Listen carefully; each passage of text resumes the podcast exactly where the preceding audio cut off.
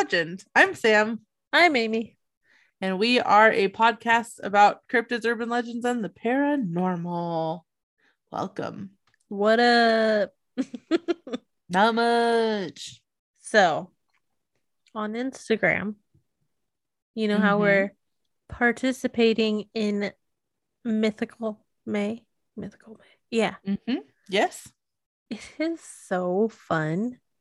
Like, I really like everybody's drawings. dude, it's so cool. People are so talented. Not me, but other people, yes, definitely. No, yours look great. I love your No? kitsune. It's so cute. I'm glad I got that one because I love me some Nine Tails. hmm And uh your Nessie, someone said they really liked the shape of it. I saw that comment. I'm very flattered. I don't think I've got any comments on mine. Really? I don't know. Not that I I- paid attention to, I guess. Someone said this is cute or something on Jamie's, and I I want know. I'm wondering if they know that it's a little kid that drew that one. Because I drew. Nessie and Nessie looks like a little kid did it. I think you can tell the difference. Like really? I Yeah. don't I, I he has like stick legs. true, true. Oh. I I think it's super fun. It was a good idea. It We'll is a good idea. every year. Every year we'll draw all the cryptids. wow. As long as I get to do Bigfoot. I feel If- like that one would be easy. if easier. he ever shows up. I don't know if he'll show up. She uh I forgot her name. Col Coley Ravioli, I think is her username. uh but she's the one that came up with the whole thing and she uh had everyone give her their favorite cryptids or mythical creature and then she made a list of all the ones that she thought were cool but like i hadn't heard of almost all of these Mm, me either. There's some, but barely. I'm surprised, you know, Bigfoot or Sasquatch or Yeti is not on there. yeti is on there because i did it Oh, whoops. that was the one i claimed Well, then I'm not surprised that that is on there. uh, I claimed Yeti because I like Yetis, and Josh like- Gates like Yetis. I watched that whole whole uh expedition unknown. it popped up on my Discovery. Plus, and I was like, you know, you're talking to the wrong person. That's the, that's the other person. it popped up on yours because I'd already watched them all. I'm still, you know, plowing through Ghost Hunters. I need to get back to it, but Matt and I got distracted and wanted to watch uh fiction. Oh, you wanted? I was like, what's fiction? we wanted to watch Misfits again. We're Oh. actually going past the part where we always stop. Like, I'm not going to say the part we always stop because somebody might be like, What's Misfits? I want to go watch it, which I highly recommend. It's a really good show and freaking Mhm. hilarious. Um, but the part that we always stop watching, something happens. And uh, Hmm?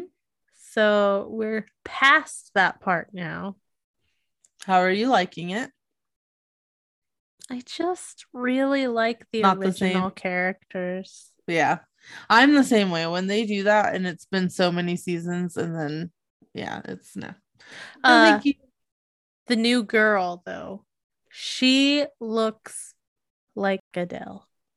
Ooh, Like, exactly. She even makes some of the same faces, and she has like the same accent. Like, you know how like UK has a whole bunch of different accents depending Mhm. on where everybody grew. She has the same, like, the same. maybe they're from the same part. What is that called? Not I don't know.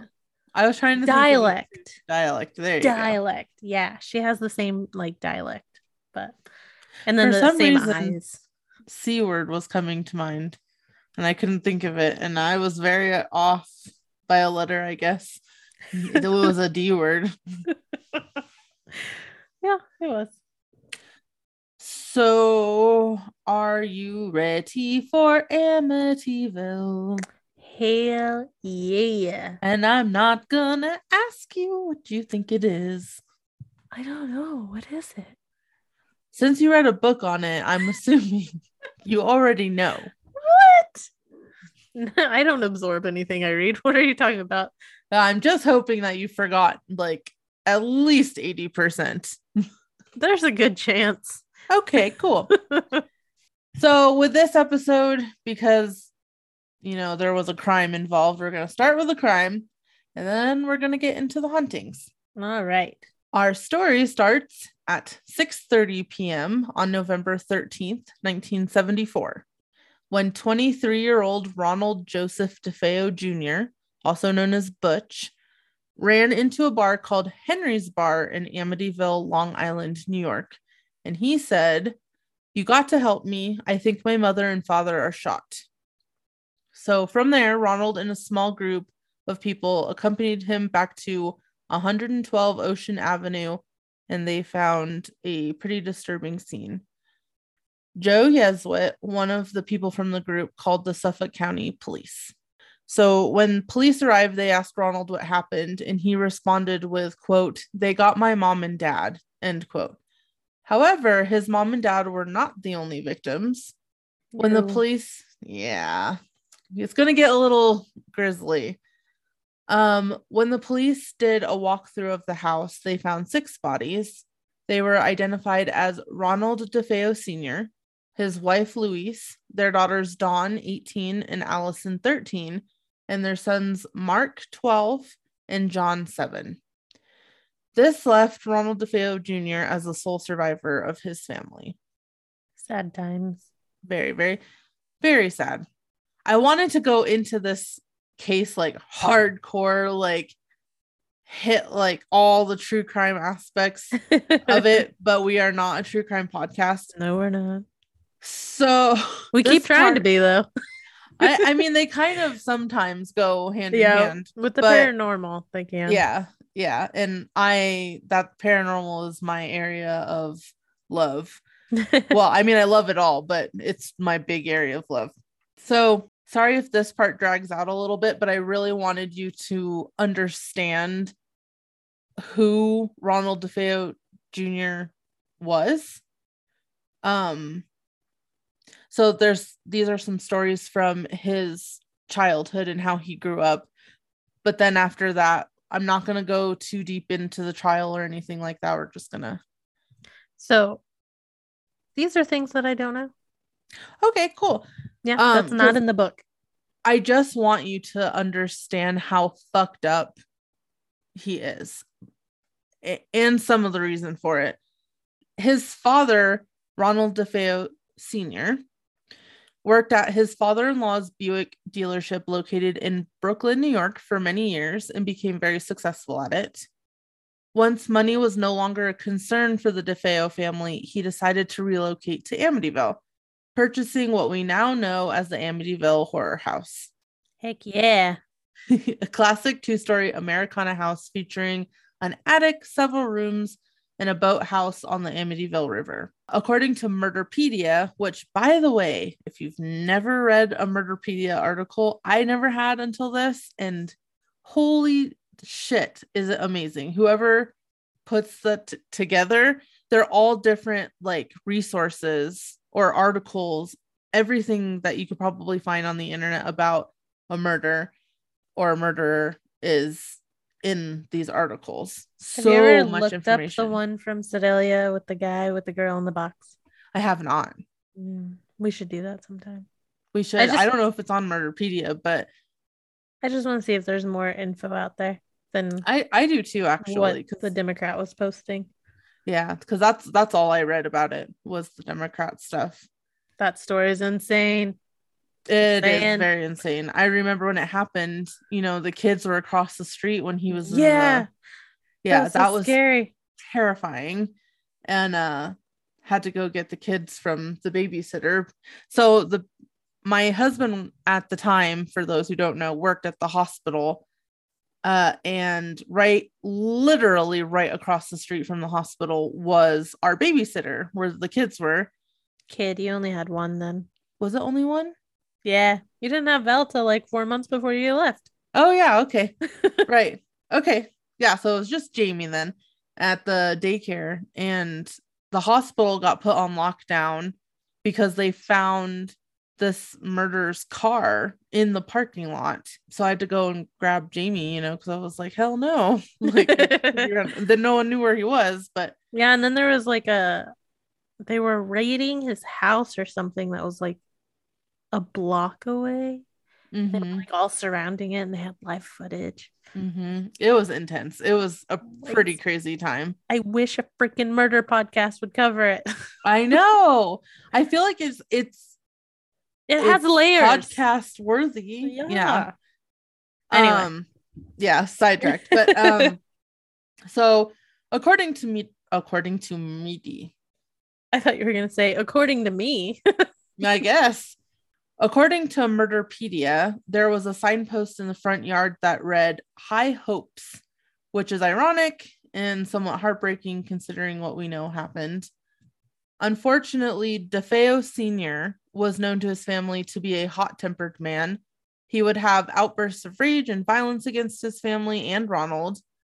Um, Ronald, being the eldest child, bore the brunt of the abuse. Not only did he suffer abuse from his father, but he also suffered abuse at the hands of classmates. He was overweight and unpopular with the kids at school, and he was subject to bullying. His father would demand that he stand up for himself at school, but obviously, Ronald was not allowed to stand up for himself at home. Oh, of course not. So, as Ronald grew older, he uh, grew in size and strength, and he no longer took the abuse from his father. There were shouting matches and physical altercations between the two. DeFeo Sr. realized that Ronald's anger was way worse than his own, and he and his wife Louise decided to send him to a psychiatrist. I'm glad that they took him to get help.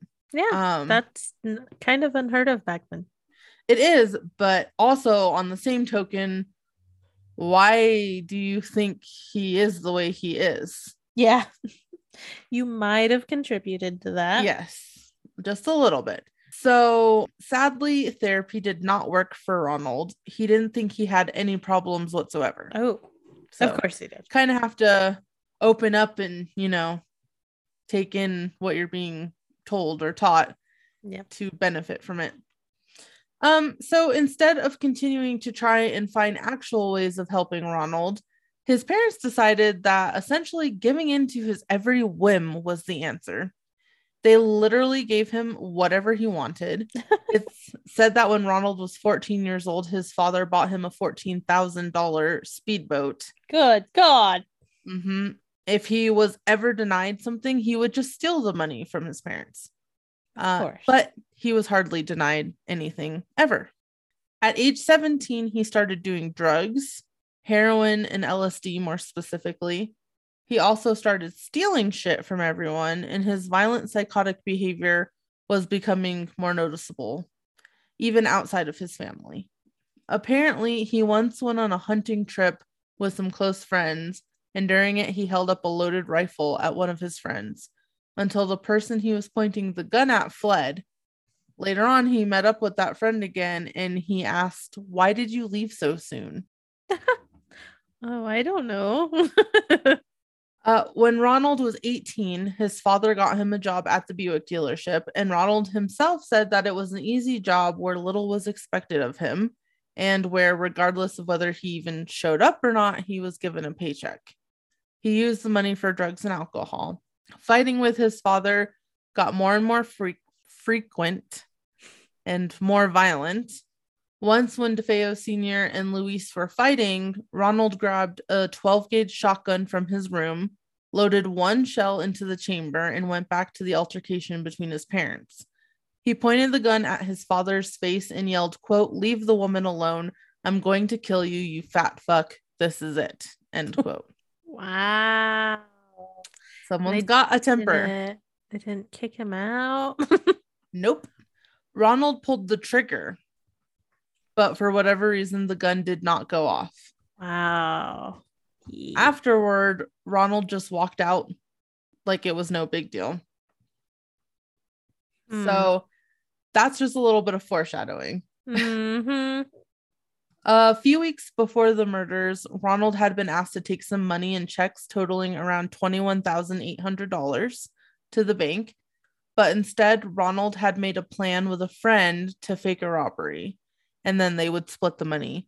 Ronald left the. with checks.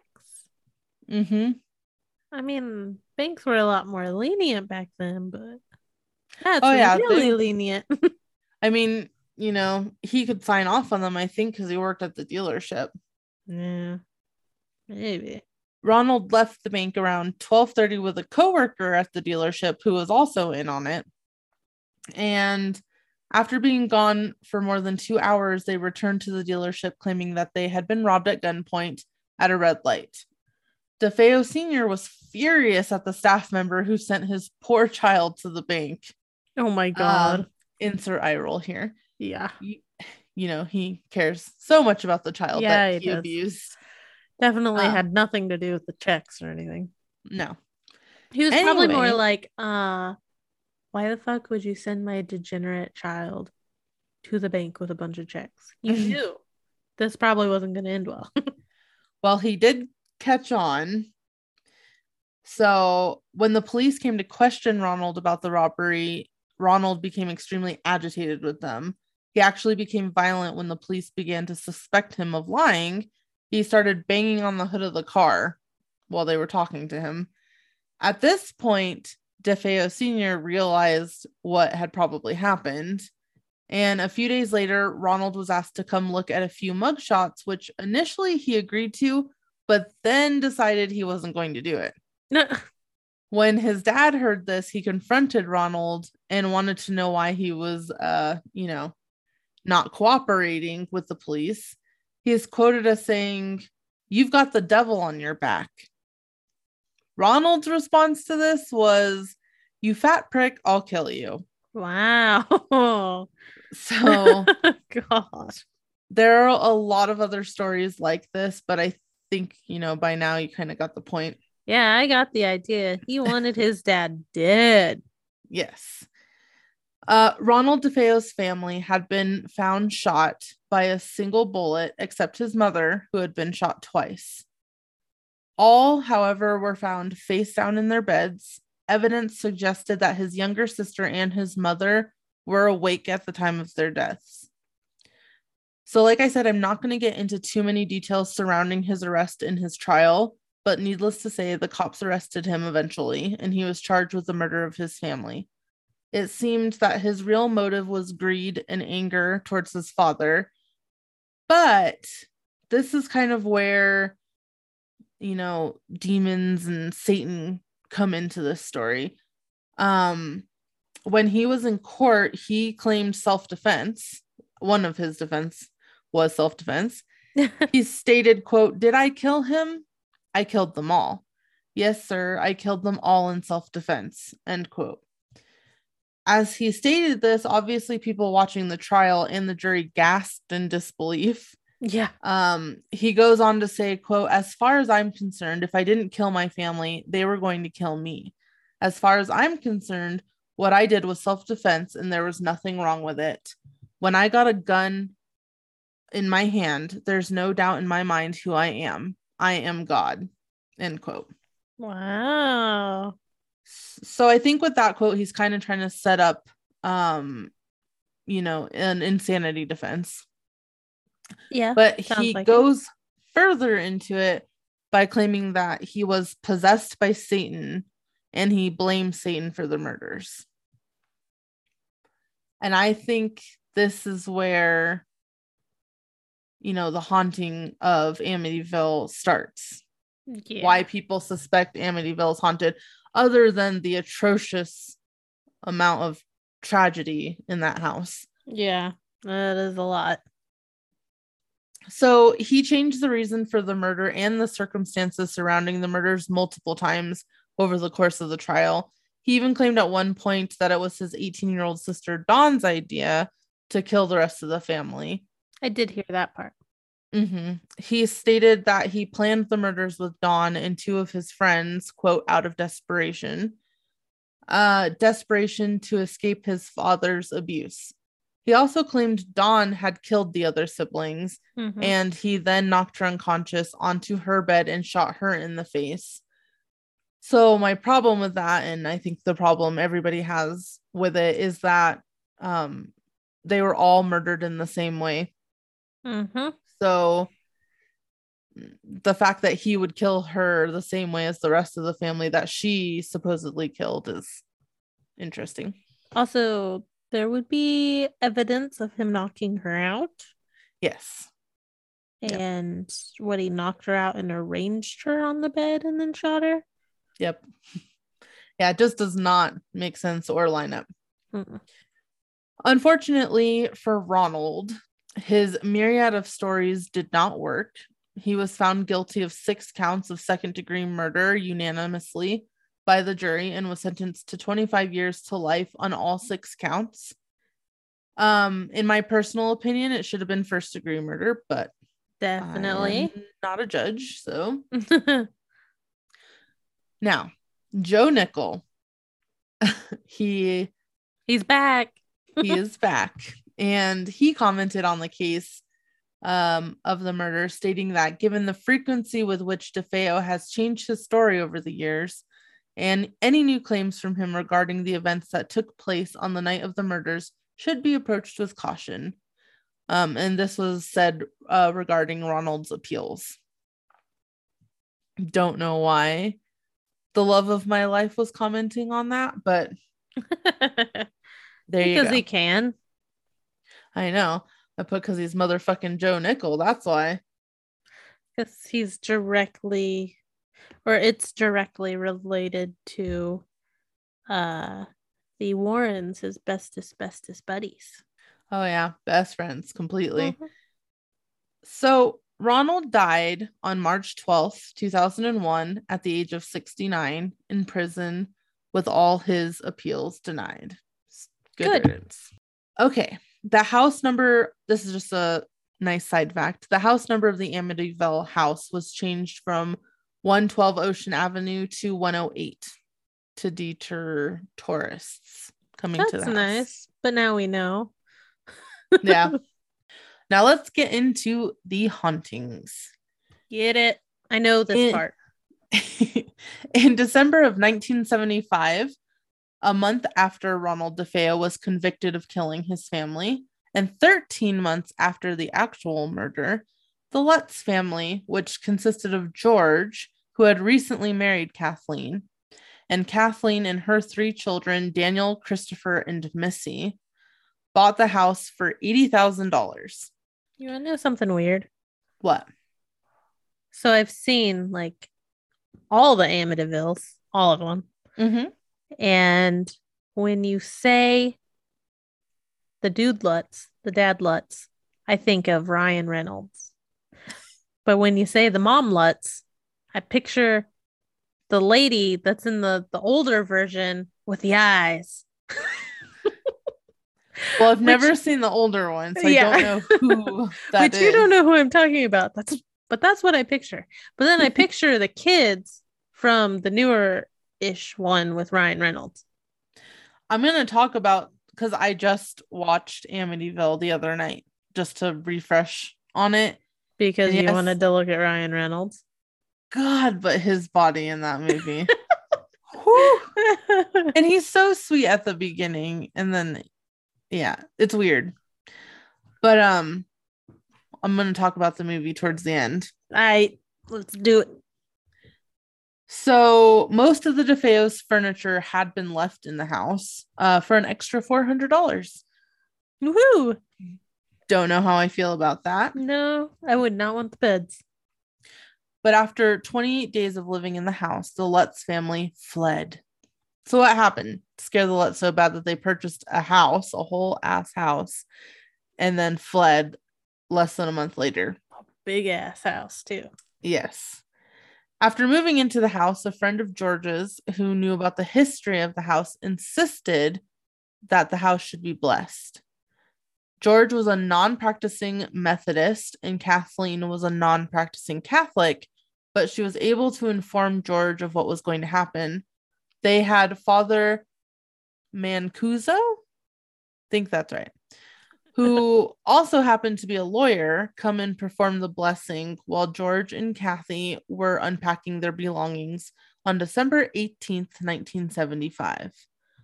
The priest claims that when he first flicked holy water and began to pray, he heard a masculine voice say, Get out.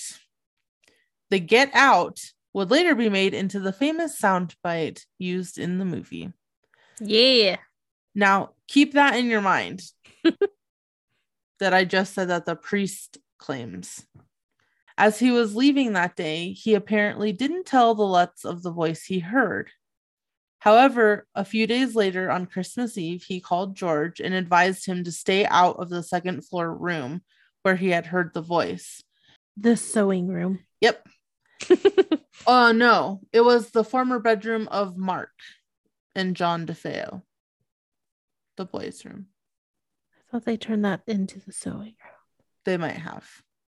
But this was, this is from one source. And I just want you to remember that this story that I'm saying, this specific part is in a lot of sources. And it's probably not true.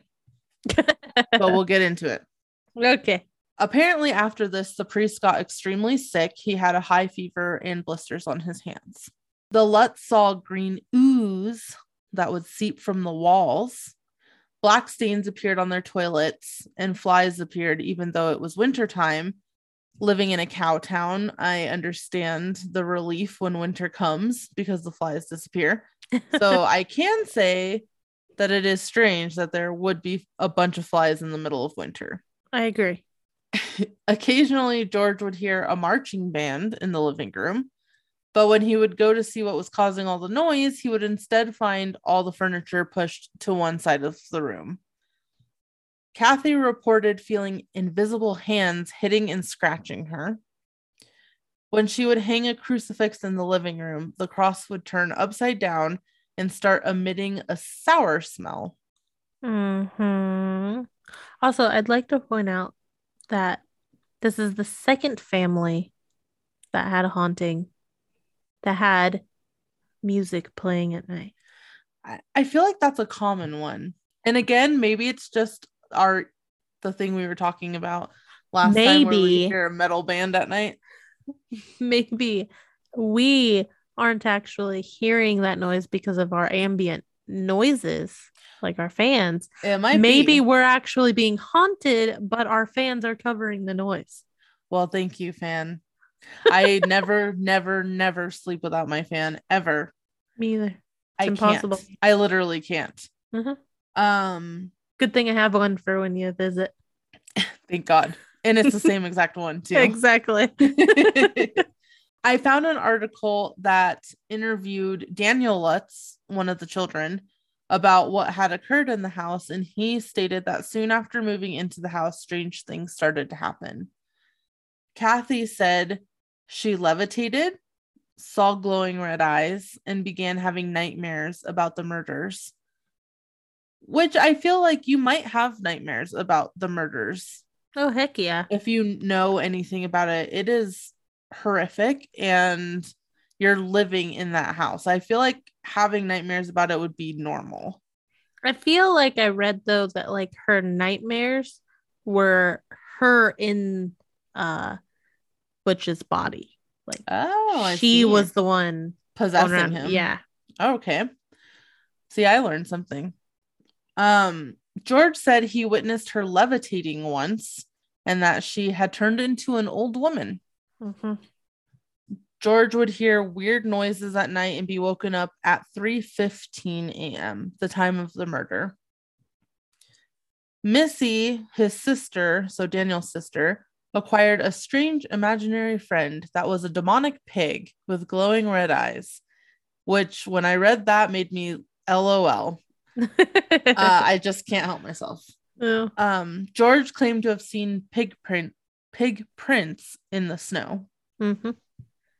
Danny says he was possessed by a spirit and he just wants people to believe him. But he also doesn't want to be known as the quote Amityville horror kid. I mean, understandable. It is. I would like an identity outside of it too if I was him. Yes, I agree. The Lutz thought later that maybe it was the same spirit Ronald DeFeo said he was possessed with. George had stopped taking care of him himself and spent most of his free time chopping wood in an attempt to escape the house and to also make sure there was always firewood to keep the fire in the living room going to ward off chills.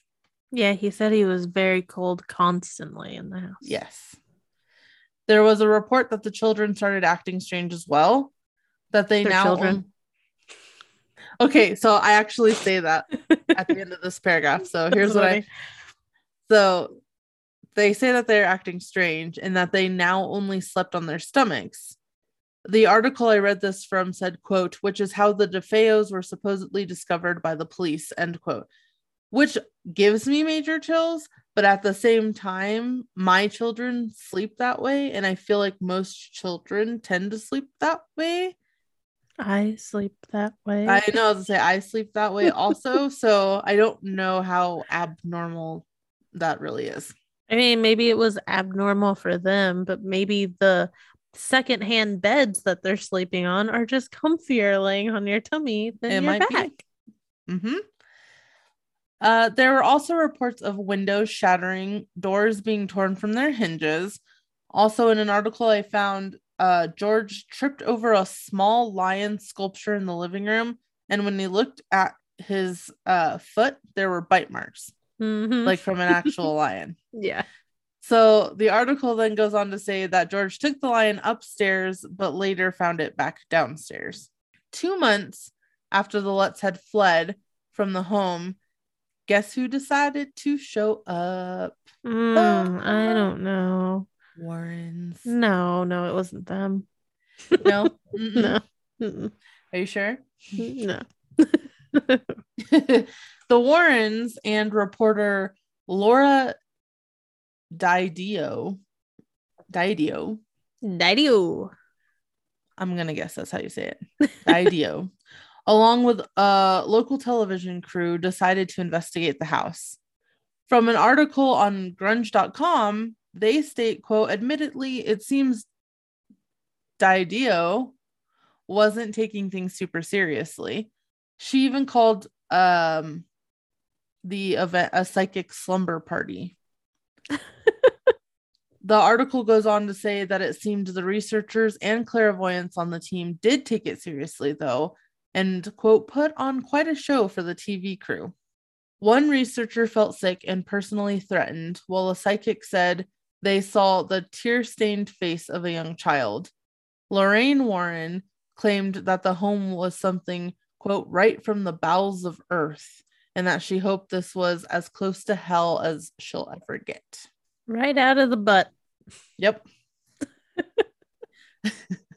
Their investigation did yield one piece of evidence um, the photograph. And we've already shared, but we will share again. Yes. It gives me the utter creeps. Um, the photograph is obviously very debated. I even showed it to Mormon and he was debating it with me, saying that it was probably just another crew member or something. I was gonna say they paid a neighborhood kid to stand Yeah. there all creepily. Well, that's what I was that's what I was telling him is that it is clearly a child. Oh yeah. It is not an adult, and I'm assuming everybody on that crew was Were an adult? adult. Yeah. Unless how old was the nephew at that time? no, he was an adult. Oh, There's just a kidding. picture of them together. just he- kidding. Yeah, he was definitely old enough. Um, in 1977, Hans Holzer, a professor, a professor, a professor of paranormal psychology and a ghost hunter, visited the visited the home with a medium in tow that claimed they were capable of talking to the dead. The medium went into a trance and claimed that there was an Indian chief on a warpath inside the house because the house had been built on an ancient Indian burial Oh ground. Oh, Lord. Yes.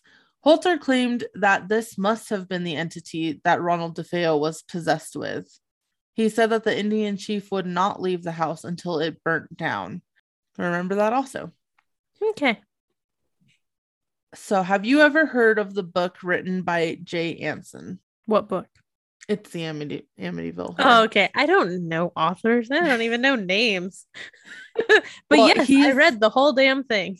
Yes, he is the one who made this whole thing like blow up, kind of. Um, and he's who mentioned the Shinnecock Indian theory. Jay Anson was a scriptwriter who specialized in writing documentary shorts. He listened to over 45 hours of recorded interviews for Amityville, and he wrote it in just three months. Damn.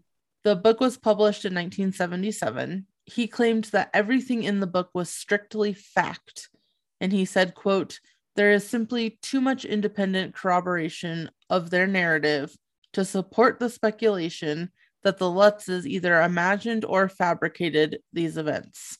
End quote. And to that I say, mm-hmm, So I read the book mm-hmm. and I don't like the book. I Okay. think with such a short time period and so much things going on that it'd be like pow pow pow. Like so like yes. whoa. No. It was so slow and boring. I was just like, get to something really cool. So honestly, I could like see a lot of the supposed haunting things that went on Mhm. because, you know, it's probably my fault because I had watched all the Amityville things and then I read the book. Like I grew mm-hmm. up on the Amityville horror movies and then I read the book. And the book is so freaking slow compared to the movies. And his attitude change is like nothing compared to the movies. So I don't recommend watching the movies and reading the book. Pick one. Maybe the book was better if I didn't know the movies. But I mean, it was supposed to be based on real life. yes. So- And I can some, let it slide. sometimes real life just isn't as exciting. No, no. Um, again, quoting grunge.com's article, who, by the way, it was an amazing like source of information for this story. They state, quote, it's also one of the greatest hoaxes of the 20th century, one that has been debunked multiple times over the years. End quote. And I made another list. Yes. These are all the things that make it not true, in in my opinion. yeah. So, number one, when George Lutz claimed to have seen the demonic footprints from Missy's monster pig in the snow, Mhm. weather records prove that there was no snowfall that particular day. Oh no. Number two, Jay Anson claimed in his book that the Lutz called the police several times, but the police state they never once received a phone call from them. Number three, Joe Nickell states that when he investigated the Amityville house, all the original fixtures of the house were still in place without any sign of damage. Hmm. Wait.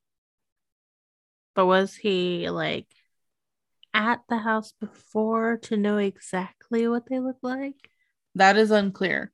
But knowing how skeptical he is and how much research he usually does on things, I'm assuming he does know in some way. But I also love Joe Nickell, so that could just also be a Yeah, you're- completely biased. You're a little biased. He Yes. doesn't know if like a broken piece of furniture is missing. Exactly. 100%. So, an investigator named Rick Moran, also the investigator who checked the weather, actually spoke to the father, so the priest, who supposedly blessed the house. Now, remember what I said. That priest claimed that he heard get out and that there were flies. He sure did. It's in the book. hmm Well, when he spoke to Rick Moran, he said that he didn't experience anything strange. No voices, no car trouble, no fever, no blisters. And do you Um, want to know why? because he's a liar? Nope. This priest signed an affidavit stating that he never even went to the Amityville home ever. He only spoke to George Lutz over the phone. Mm. So next, the Lutz and William Weber, Ronald DeFeo's attorney. So did you catch that? Ronald fucking DeFeo's attorney Mhm, mhm. and the Lutzes sat down and planned the entire thing yeah. long before the Lutzes ever spoke to Jay Anson. They created the story of the house over, quote, many bottles of wine. Mm. They were planning on capitalizing on the story of the haunted house. There is a confession of this from Weber himself, who stated that there was a neighborhood cat that hung around the home that George saw and he turned it into the demonic pig. Remember the green ooze that's coming from the walls? Yeah, I never understood it. It was green jello. Oh, so they There was a actually s- did put green ooze on their walls. No, there was just a stain of green jello on the carpet that they saw and decided that they were going to make the walls ooze green in their story. Is it just me or is green jello the best jello? Uh, I don't really eat jello. Me either, I'm gonna but go with red. no, because that's usually cherry and I hate cherry. yeah, see, Strawberry's we- okay. I we've always had this debate. always, always. If I'm gonna go red, it's gonna be strawberry. um, okay, so also we go back to the ancient Indian burial ground. yeah. It was proven that no Native Americans actually inhabited that land. And so, of course, there was no burial ground to speak of. Um, in one article I read, I saw that Kathy completely admitted to it being a hoax. However, George did claim that the events occurred until his dying day. Hmm. And obviously, so does Daniel, one of Kathy's children. Yep. Yep. The Lutz also contacted the media to have the Warrens come investigate with the TV crew. So I put this on my list of suspicious things, and that's just because when you have a big crowd of people, like, so contacting the Warrens themselves would not be that strange, I feel like, for the situation. But contacting the Warrens and a local TV crew, along with you're making a book, basically seems like financial gain. Yeah, just just a smidge. And my last one was Weber, Ronald DeFeo's lawyer, actually sued the Lutz for $2 million because they decided to have Jay Anson write the book without including him. And he wanted some of the profits. Wow, but like, what would they put him in? And like, why would they put him in it? Exactly. Are you going to say in that book that you uh, concocted this entire story over Yeah. wine? I mean, because they shouldn't have any contact with him. No, absolutely not. Yeah. Unless like he sent them a card when they moved in, was like, good luck. uh, so I did find an article that interviewed Christopher, one of Kathy's other sons, um, or the other son, I guess. And he was seven at the time that they moved into Amityville. He adamantly believes that the house is haunted, but he states that it's not because of Ronald DeFeo and the murders or because of an ancient Indian burial ground. He states that his stepfather, George Lutz, brought the hauntings on the family. He states that George was, quote, extremely curious of everything paranormal, end quote, and tried to summon supernatural entities by chanting. Ooh. He also states that some of the things written in the book, like the doors slamming off their hinges, never actually happened. But he does say that they did have quite a few paranormal encounters, such as seeing shadow people. A quote from Christopher states uh, he points his finger at the house, meaning George, and says, There's something evil there. fingers should be pointed at what he had done. He's a perpetrator and an instigator. End quote. Okay. So, talking about all the things that, you know, debunk Amityville, I'll leave you, uh, I'll leave the subject with a quote from Joe Nickell because why wouldn't I? Exactly. Quote The bottom line is that it was a hoax, or is simply at best a matter that's not proven, and that's not very good for America's most famous haunted house. End quote. Of course. I also wanted to point how point out how absolutely disgusting I think it is that the Lutz family used the murder of six people for financial gain. I think it's literally gut wrenchingly disgusting. It is very disgusting. And I also have a treat that we haven't been able to do for a while hauntedplaces.org. Woo! 76% of people think that Amityville is haunted, according to them. Have they been there though? Because I it's not have no open to the public. People keep owning that house. That's crazy. Yeah. I haven't heard, I didn't see anything saying that any owners now have any paranormal activity. Nope. Now, my last little section I wanted to talk about is just, I don't really have anything written for it. I just was going to kind of talk about it off the top of my head. But the Amityville movie with Ryan Reynolds, that one, I haven't seen the older one, so I can't attest to anything in that. But they did a really good job, I think, of sticking to the Lutz's story, whether the Lutz actually like it's true or not. They did a really good job with all the points. The only thing I didn't see in there really was the demonic pig. So the original one has more of the demonic pig, but they don't really like show it. It's just like her having conversations with it and stuff, Mm-hmm. and it getting her to do weird shit like climb on the roof. Yeah, and then the little uh well there was a little girl Missy, but I mean the ghost girl, Judy. Yeah.